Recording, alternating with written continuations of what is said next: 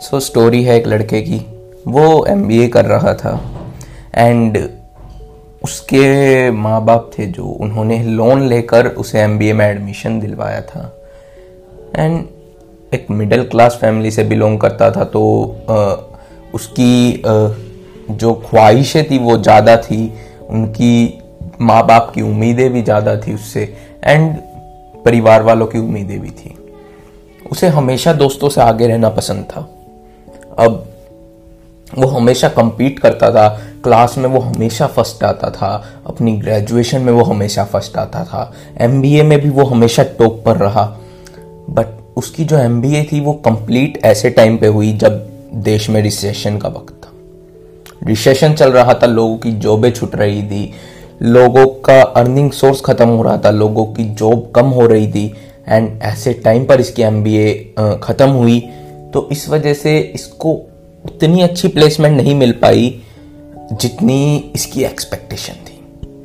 जितनी इसे लगता था कि ये उसके लायक है, उतनी अच्छी से नहीं मिल पाई प्लेसमेंट एंड ये अपने कुछ दोस्तों को देख रहा था कि कोई ऑस्ट्रेलिया जाके सेटल हो गया है, कोई बिज़नेस कर रहा है अपने पापा के साथ बिज़नेस में लग गया है, कोई कनाडा जाके शिफ्ट हो रहा है, किसी की अच्छी जॉब लग गई है बट इसकी उतनी अच्छी जॉब नहीं लगी थी। अब ये दुखी था। दुखी क्यों था? दोस्तों को देखकर दुखी था, क्योंकि वो हमेशा टॉप पर रहा था कॉलेज में। तो ये सोच रहा था, अब क्यों, भगवान ऐसा क्यों? अब मैं टॉप पे क्यों नहीं हूँ? अब ऐसा क्या हुआ कि मैं इनसे नीचे आ गया? तो अब काफ़ी दुखी था ये उस दिन। तो ये पास में चला जाता है, एक जंगल में दुखी। एंड वहाँ जाकर पत्थर पर बैठ जाता है एक पेड़ के नीचे एंड वहाँ जाकर भगवान से बातें करने लगता है। जैसे कि बोलता है, ऐसा क्यों भगवान? मेरे, मैंने लोन लेकर किया था, सब कुछ। मेरे से इतनी एक्सपेक्टेशन थी। मैं ही बेकार हूँ। मैं हमेशा टॉप पर रहा तो अब ऐसा क्यों हुआ? शायद मेरे में ही कमी है। पता नहीं, औरों का तो अच्छा हो गया है। मेरा वो दोस्त वहाँ चला गया है। उसका इतना अच्छा हो रहा है लाइफ में। बट मेरी इतनी छोटी सी जॉब लगी। अब मेरे जीने का क्या फ़ायदा? मेरा तो विश्वास उठ गया है लाइफ से। मैं इस सबको ख़त्म कर देना चाहता हूँ। इतने में एक एक बूढ़े अंकल थे, वो वहाँ पर घूम रहे थे पीछे, वो उनकी बातें सुन रहे थे उसकी, पेड़ के पीछे से। अब पेड़ के पीछे से वो बोलते हैं, बेटा, क्या हुआ? इतने दुखी क्यों हो? तुम इतने दुखी क्यों हो? कहता है, मेरी अच्छी जॉब नहीं लगी, मेरे दोस्तों की इतनी अच्छी जॉब लग गई है, मैं क्या मुँह दिखाऊँगा किसी को? मैं हमेशा टॉप पर था बट अब वो मेरा मज़ाक उड़ाएँगे लाइक दैट उसने कहा, बेटा, तुम खाम खा दुखी हो रहे हो। तुम अपने आसपास देखो दोनों तरफ़, तुम्हें अपनी मुश्किलों का हल मिल जाएगा। और शायद जो तुम्हारी जीने की इच्छा खत्म हो गई है ना, वो भी दोबारा जागे तो उसने अपने साइडों में देखा एक साइड उसे काफ़ी बड़ी झाड़ियाँ नज़र आई। छह सात फीट की हो चुकी थी, इतनी बड़ी झाड़ियाँ नज़र आई।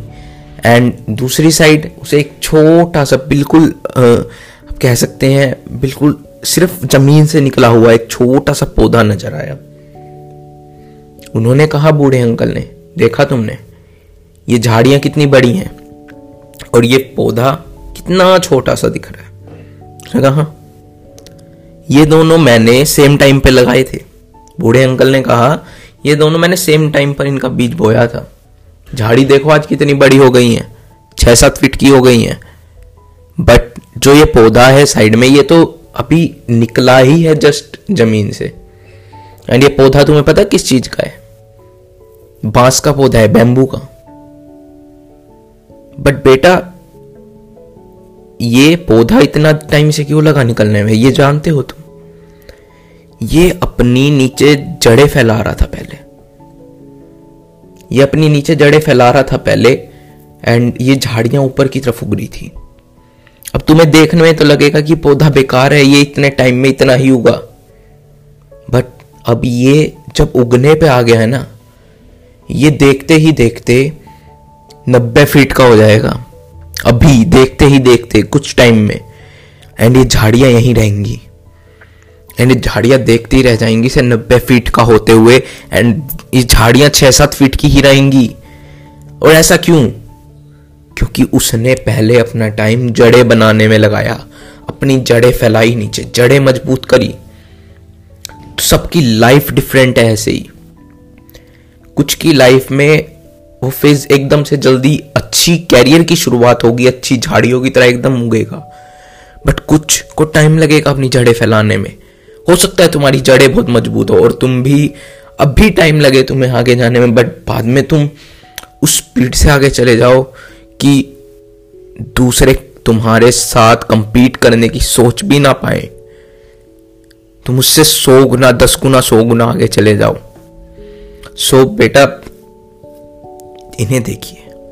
अब उसे उनकी बात समझ में आई एंड उसके अंदर एक आग जागी दोबारा से एंड काम करने का जुनून आया एंड जीने की इच्छा आई एंड वो वहाँ से उठा उन्होंने उसने उन अंकल का शुक्रिया अदा किया एंड वो घर चला गया खुशी खुशी एंड जम के काम किया। सो so, हम लाइफ में भी ऐसा ही करते हैं। We tend to compare with every हम दूसरों से कंपेयर करते हैं अपने आप को। सबकी लाइफ डिफरेंट है। सबकी लाइफ में एक फ़ेज़ आएगा जहाँ से उन्हें गुजरना होगा और सक्सेस की तरफ़ बढ़ना होगा और स्ट्रगल तो करना होगा। एंड वो सबकी लाइफ में अलग अलग टाइम पे आ सकता है। ज़रूरी नहीं है कि किसी की लाइफ में जल्दी आ रहा है एंड दूसरे मज़े कर रहे हैं, आपकी लाइफ में स्ट्रगल आ रहा है तो ज़रूरी नहीं उसके टाइम में भी आएगा, बाद में आएगा। तो I hope you like this story and thanks for listening and bye bye.